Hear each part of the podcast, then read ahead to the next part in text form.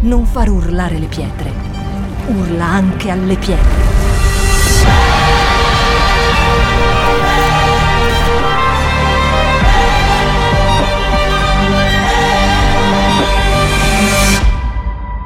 Shout 2022. Alza il volume della tua fede. Ho voluto intitolare questa, questo messaggio, questa predica, Le due arche. Attualmente per noi credenti sia di grande importanza ricordare il perché sono state costruite queste due arche, tenendo presente che la prima, la famosa arca di Noè, chi non la conosce, e la troviamo nel libro della Genesi, mentre la seconda arca era menzionata nel libro dell'Esodo, era stata costruita sempre dall'uomo per ordine di Dio tramite Mosè. Cominciamo dalle misure di queste due arche. La prima in alto, qualche dato tecnico per chi non si ricorda.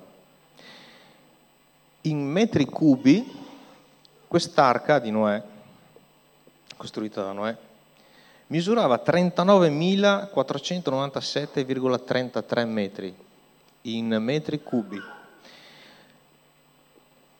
39 chilometri e mezzo di capienza.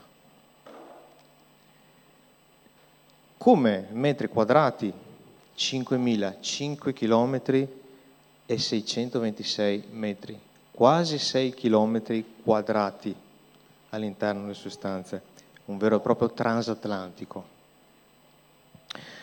Questo non solo per contenere gli otto membri della famiglia di Noè, Noè incluso, ma anche per contenere, come sappiamo bene, diverse specie di animali e una diversa quantità. Ma ritornando un momento sulla arca della alleanza, così conosciuta, come credo conosciamo tutti quanti, fatta costruire sempre per ordine di Dio nel libro dell'Esodo da Mosè, o meglio da persone che erano state chiamate da Mosè a costruire quest'arca. Che cosa troviamo al loro interno? Il tavolo della legge, ovviamente la presenza di Dio. Tavolo della legge, e lo troviamo in Deuteronomio capitolo 10, dal verso 1 al 5, tengo a precisare che alcuni versetti li citerò e basta, altri eh, li amplierò commentandoli e leggendoli insieme a voi, per una questione di tempo, se no domani io sono ancora qua e voi sarete scappati via sicuramente.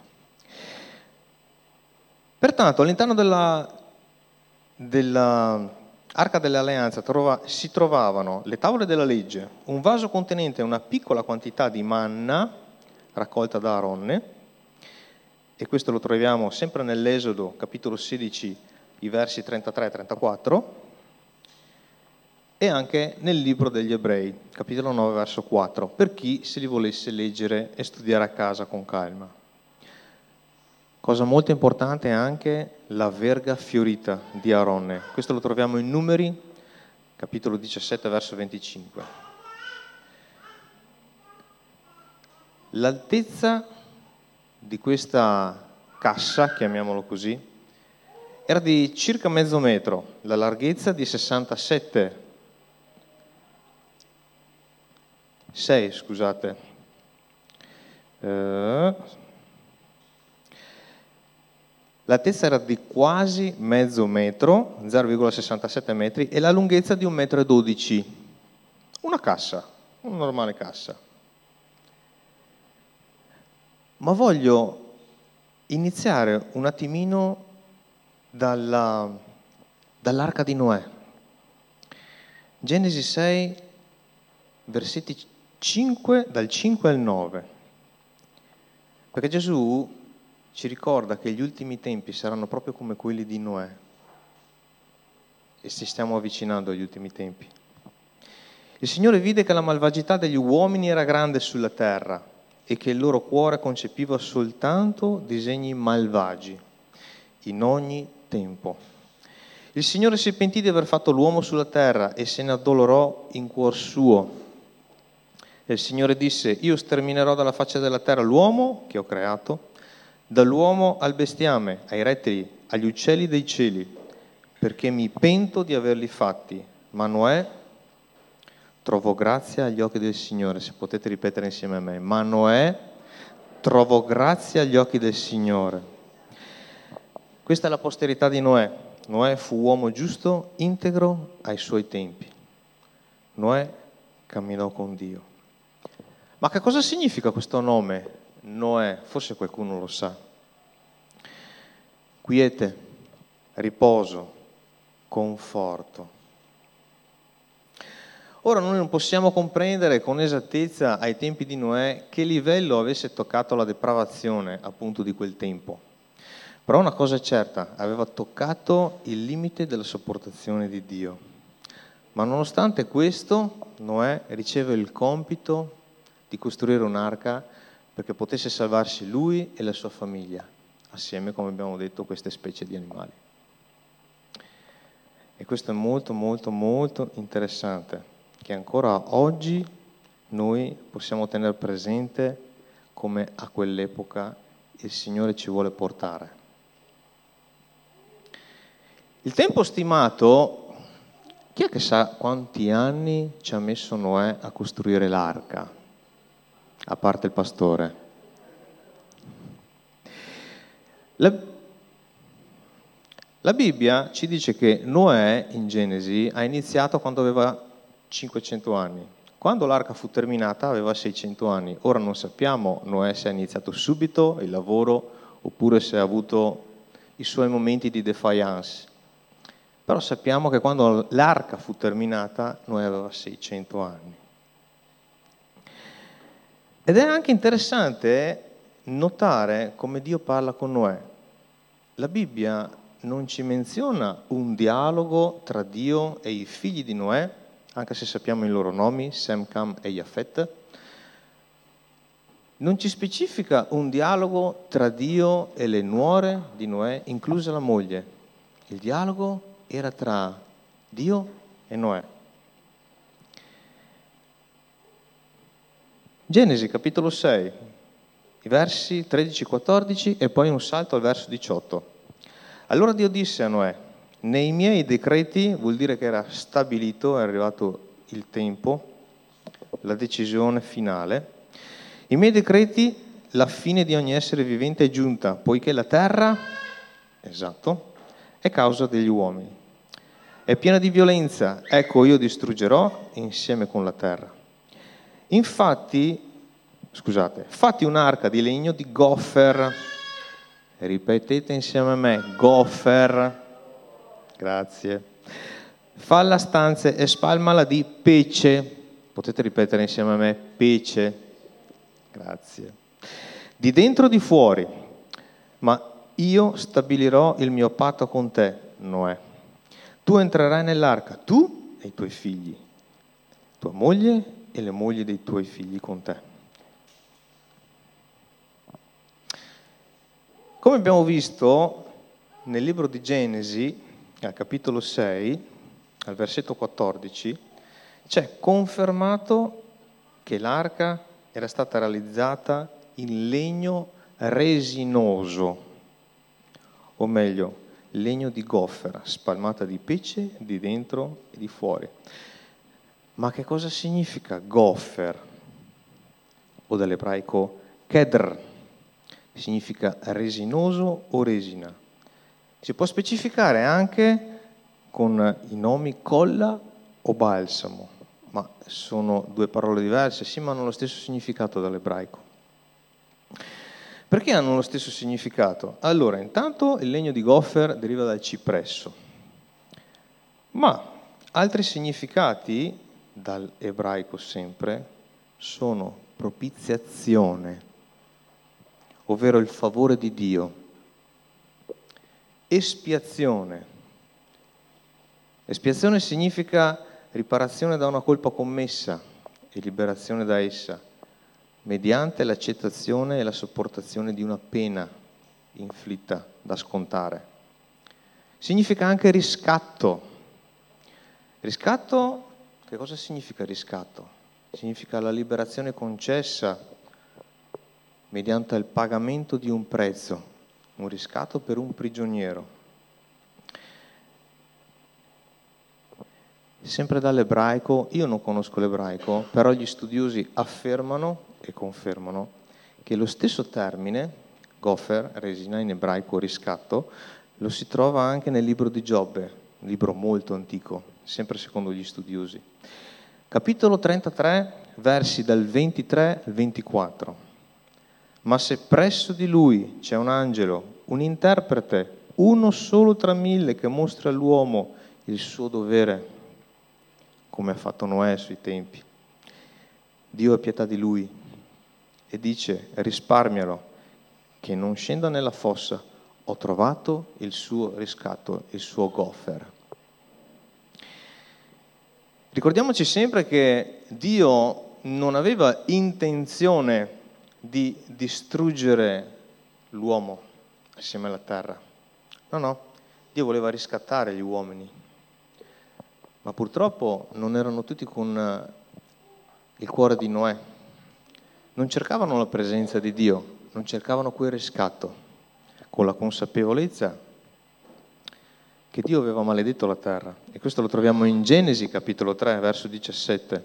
Ad Adamo disse, avendo peccato Adamo e Eva, disubbidendo Dio come sappiamo, poiché hai dato ascolto alla voce di tua moglie e hai mangiato del frutto dell'albero circa il quale ti avevo ordinato di non mangiare, il suolo sarà maledetto per causa tua.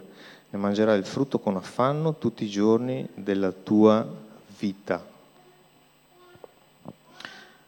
Ecco, da qua facciamo un saltino verso l'arca dell'alleanza, ovvero ai tempi di Noè, al libro dell'Esodo. Di Mosè, scusa, di Mosè, grazie Pastore.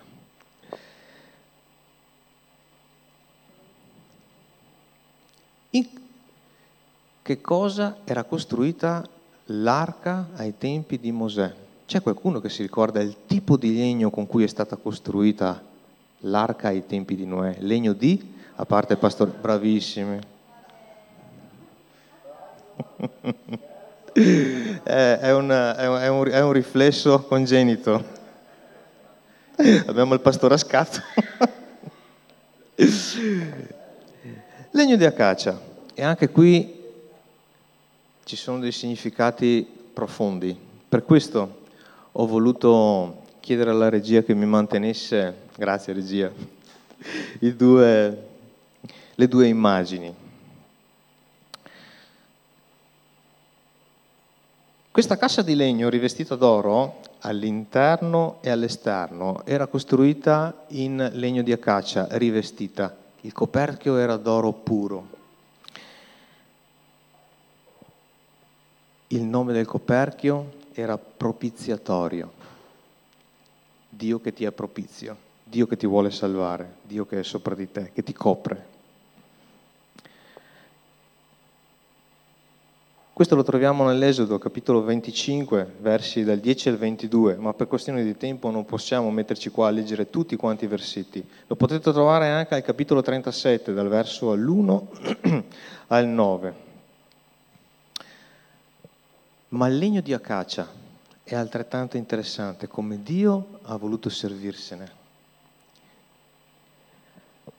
Dovete pensare che il legno di acacia è immune all'attacco di ogni insetto. Ma il bello, questo io non lo sapevo, che le sue foglie a un certo punto si arrotolano di questo arbusto che cresce nel deserto e diventano spine in difesa degli animali che si nutrono di foraggio come le capre.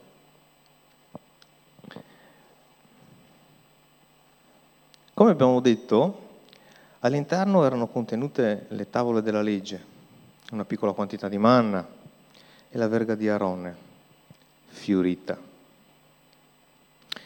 in un modo sovrannaturale. Il pastore Roberto ci aveva tempo addietro predicato del mandorlo e della visione che Dio diede a Geremia.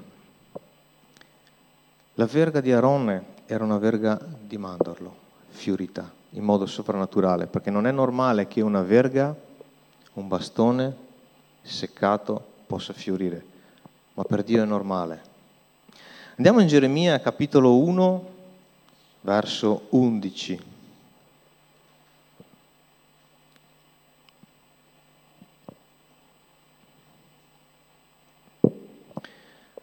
La parola del Signore mi fu rivolta, questo è Geremia che parla, in questi termini. Geremia, che cosa vedi? Io risposi, vedo un ramo di mandorlo e il Signore mi disse, hai visto bene, perché io vigilo sulla mia parola per mandarla ad effetto.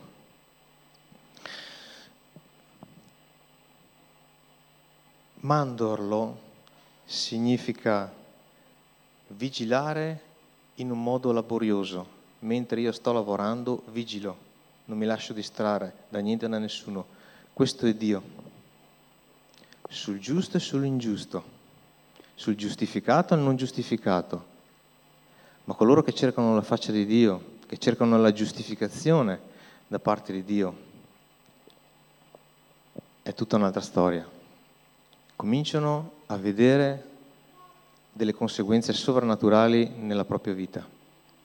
Aarone doveva essere riconosciuto come sommo sacerdote e delle persone si, si opposero, ma Dio ha fatto fiorire la verga in modo sovrannaturale, perché ogni capostipite del popolo di Israele aveva la propria verga, ma Dio ha fatto fiorire solo quella di Aarone per farlo riconoscere davanti a tutti. Dio ti fa riconoscere davanti a tutti quanti. Noè ha trovato grazia.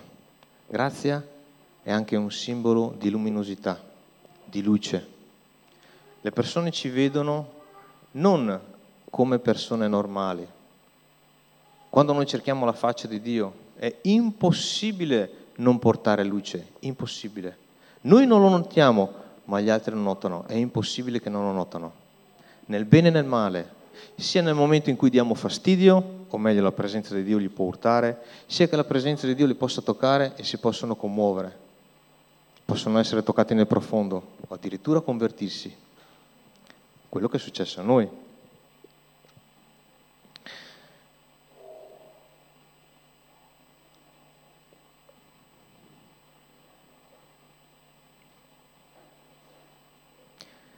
Abbiamo detto che Dio aveva mandato la sua, parola, la sua parola sulla terra e alla fine l'ha mandata ad effetto. Abbiamo tenuto a precisare anche che Noè aveva trovato grazia agli occhi di Dio. Questa riparazione alla colpa commessa. Non era giusto, ma non era perfetto, però è stato giustificato da Dio. E questo è molto, molto, molto interessante. Per il semplice fatto che quando noi decidiamo di cercare la faccia di Dio, delle problematiche arrivano sempre, perché di sicuro quelli più vicini a noi non saranno d'accordo con noi di sicuro quando noi scegliamo di, di, camminare con Dio, di fare la sua volontà, andrà contro il, le nostre stesse idee, il nostro stesso desiderio. Perché sappiamo che la mente di Dio non è la nostra mente. Per questo noi abbiamo bisogno di una bella rivoluzionata, graduale. Certo, abbiamo bisogno di tempo. Dio ha creato il tempo anche per questo, perché anche noi maturiamo. La verga di Aronne non è fiorita quando ho voluto Aronne, la verga di Aronne è fiorita quando ho voluto Dio. La verga di Aronne, il vigilare di Dio, si è manifestato nel momento opportuno, nel momento propizio. Questo sta a significare che il Signore sempre ci salva in qualsiasi momento, ma noi lo vediamo quando non ce l'aspettiamo. Questo è camminare con Dio, una sorpresa dietro l'altra, quando meno te l'aspetti, quando hai paura, quando hai timore. e tu vedi la mano di Dio sopra la tua vita e dici non avrei mai immaginato questo. Non avrei mai potuto pensare che il Signore si sarebbe mosso in questo modo. Potesse fare questo giro, potesse condurmi in una maniera che mi sembra di fare il giro dell'Oca. No, no, non è il giro dell'Oca, è, una, è un tragitto perfetto che Dio ha stabilito in modo personale per ognuno di noi. Il tragitto che Dio ha ideato per noi, lo ha pensato prima ancora che noi nascessimo. È perfetto, non sgarra. Noi non sappiamo le cose, ma essendo Dio onnisciente, è una grande consolazione per noi, perché ognuno di noi può avere riposo, può avere il suo Noè dentro di sé manifestato. E questo è sovrannaturale, perché Gesù ci ha detto che ci lascia la sua pace non come questo sistema vuole manifestarsi, vuole sorprenderci con effetti speciali. Dio non ha bisogno di effetti speciali, perché non ha bisogno di fare in modo che, come posso dire, autenticare la sua, la sua persona. Lui è Dio. Noi necessitiamo di vedere l'opera di Dio per poter testimoniare quello che Dio sta facendo nella nostra vita. Ma abbiamo bisogno di cercare la faccia di Dio di conoscere la sua volontà, di chiedere, Signore ti prego, fammi vedere la tua linea di demarcazione tra quello che vuoi dalla mia vita e quello che non vuoi dalla mia vita, perché io possa scegliere. È un cammino tortuoso? Sì, è un cammino tortuoso, ma camminare con Dio, imparare, scusate, a camminare con Dio significa stabilire dei parametri attraverso l'aiuto di Dio. Oh, questo non è mia. Stabilire dei parametri con l'aiuto di Dio è sovrannaturale. Significa essere un faro nella notte. Qualsiasi tipo di tempesta, nebbia ci sia, onde alte non saranno mai alte come la luce del faro, mai. Il faro continuerà a essere un punto fermo. Questo è lo Spirito Santo dentro di noi. E noi abbiamo bisogno ogni giorno, perché siamo persone dimentichevoli, dimentichiamo, ci scordiamo, però Dio ci perdona. Quando noi andiamo alla sua presenza, Lui è sempre pronto a ricordarci Gesù stesso l'ha detto, non preoccupatevi, quando vi porteranno davanti ai tribunali, quando vi accuseranno falsamente, non usiamo la nostra strategia, la nostra, la nostra intelligenza, i talenti che abbiamo, se non prima di aver ascoltato la voce dello Spirito Santo, il suo sussurro. Allora sì, capiremo come il Signore si vorrà servire delle capacità che ci ha dato. Ci sono delle volte che il Signore neanche si serve delle nostre capacità perché fa tutto Lui, ma prima è necessario che noi cerchiamo la faccia, la grazia di Dio. Mi sto avviando alla conclusione.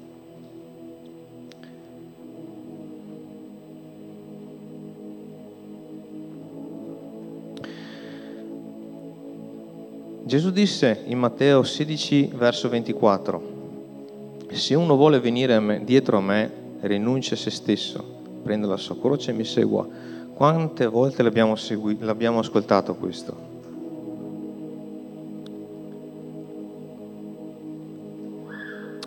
Gloria a te, Signore. Noè ha lavorato quel pezzo di legno, se l'è caricato a spalle e ha cominciato a costruire l'arca che Dio gli ha detto di fare. Anche Noè sarebbe perito altrimenti, ma Dio non voleva. E Noè sapeva che Dio non voleva e gli avrebbe dato il mezzo di riscatto. Le persone hanno seguito la grazia che era in Noè, prendendo anche loro il loro pezzo di croce seguendo la, la, la grazia per costruire l'arca. Era l'unico modo per essere salvati. Questo è il corpo di Cristo, questa è la Chiesa. Noi seguiamo Gesù, la sua parola. All'interno dell'arca, la parola di Dio, Gesù, il cibo di Dio che veniva dall'alto, Gesù. La verga fiorita in modo sovrannaturale che Aarone non ha più usato ma doveva rimanere come testimonianza all'interno dell'arca. Quell'arca siamo noi. Eravamo quel cipresso con le foglie tramite le quali usavamo come spine per difenderci. Il Signore ci ha presi, ci ha lavorati, ci ha rivestiti del suo oro prezioso, della sua gloria. È vero che non la condivide con nessuno, ma ci ha fatto entrare nella sua gloria. E in più ci ha coperti con il suo propiziatorio d'oro puro. I due angeli là sopra il coperchio, il propiziatorio. Questo fa Dio e continua a fare nella nostra vita. Anche in questo momento che io sto parlando e voi pazientemente state ascoltando. Ci ha tirato via le spine, ci ha rivestiti e ci porta dove Lui vuole, se anche noi vogliamo. Ricordiamoci che la prima generazione, a parte Giosuè e Caleb, non entrò nel riposo. L'arca sì però che entrò nel riposo, nella terra promessa, assieme alla seconda generazione.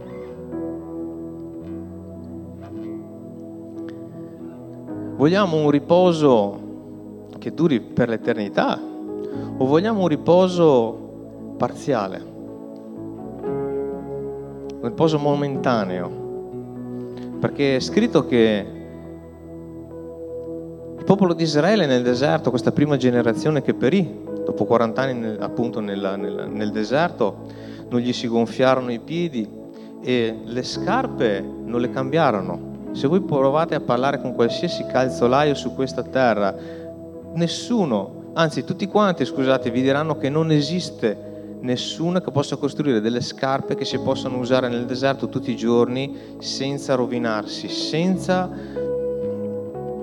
distruggersi. È impossibile. Però era, un riposo momentaneo chi è entrato nella terra promessa ha abbattuto i giganti, ha conquistato quello vero riposo.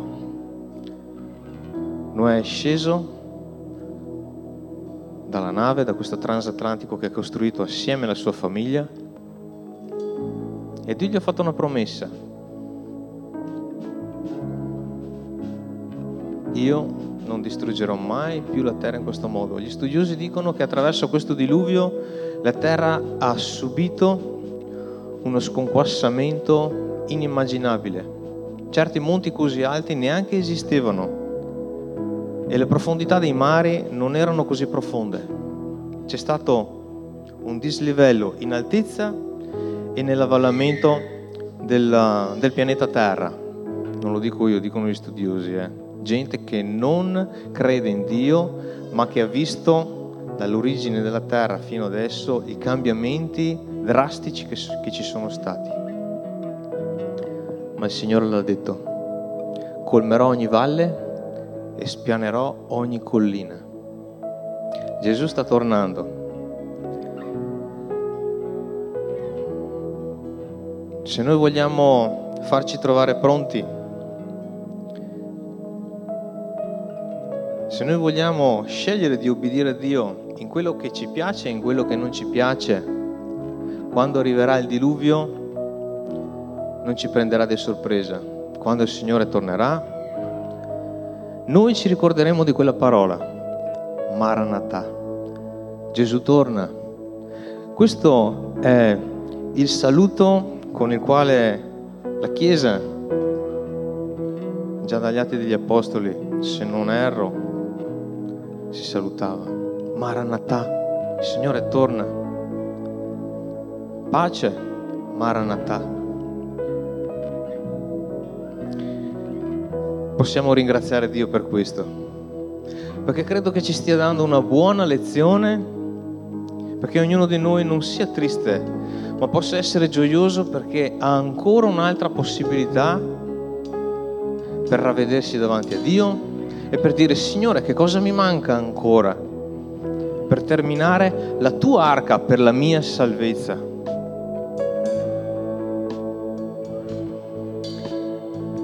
Ora vi chiedo, Chiesa, siamo uno o non siamo uno?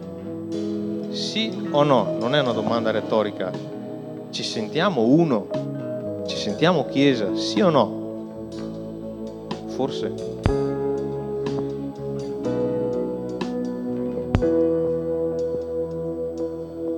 Possiamo chiedere al Signore che ci aiuti a sentirci uno, a consapevolizzarci di quello che il Signore vuole fare ancora nella nostra vita, se no ci avrebbe già preso.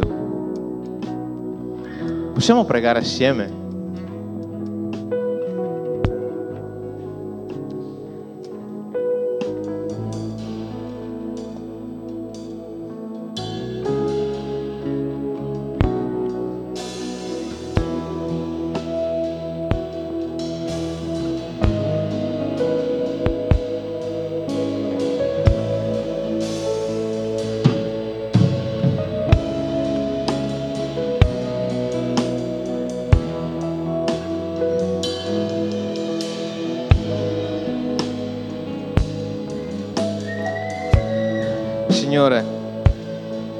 Grazie perché abbiamo trovato, o meglio, tu ti sei lasciato trovare e abbiamo trovato grazia ai tuoi occhi. Ma il lavoro non è ancora finito, perché queste due arche, il ricordo, la testimonianza di queste due arche viaggiano in parallelo. Tu Gesù ci ricordi ancora quest'oggi come ai tempi di Noè le persone sposano, comprano, vendono e quando non se l'aspettano il Signore torna Maranatha.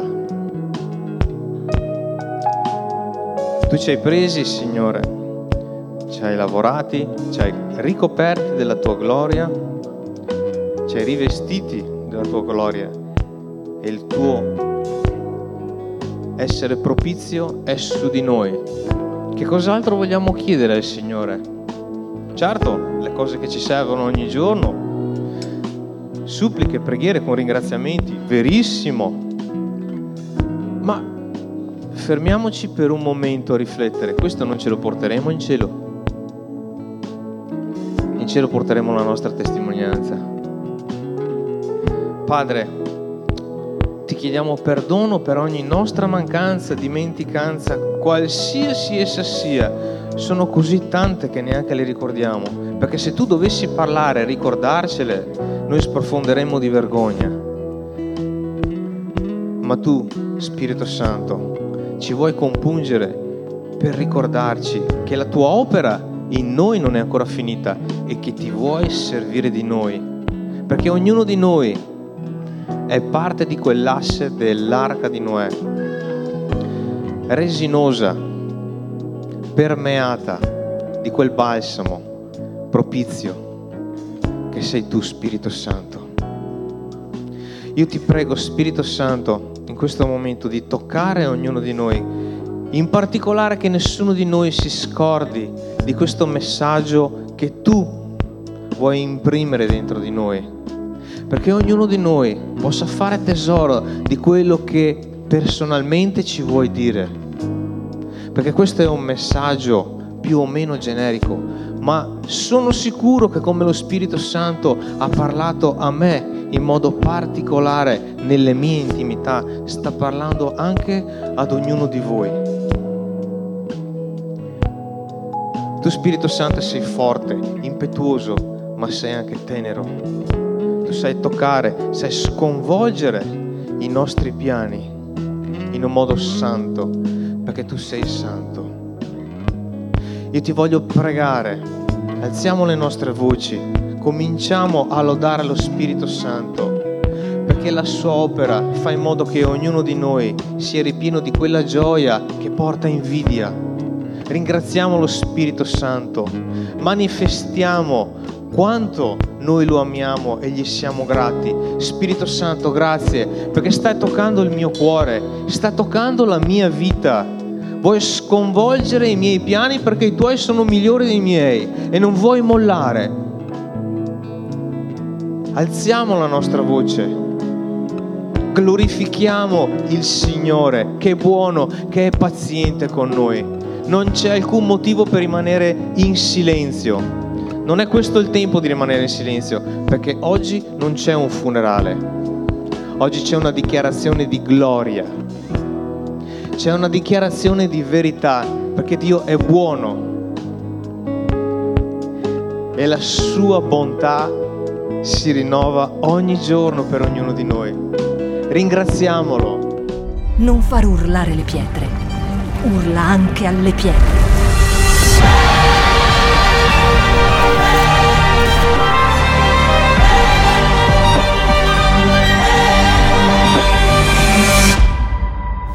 Shout 2022.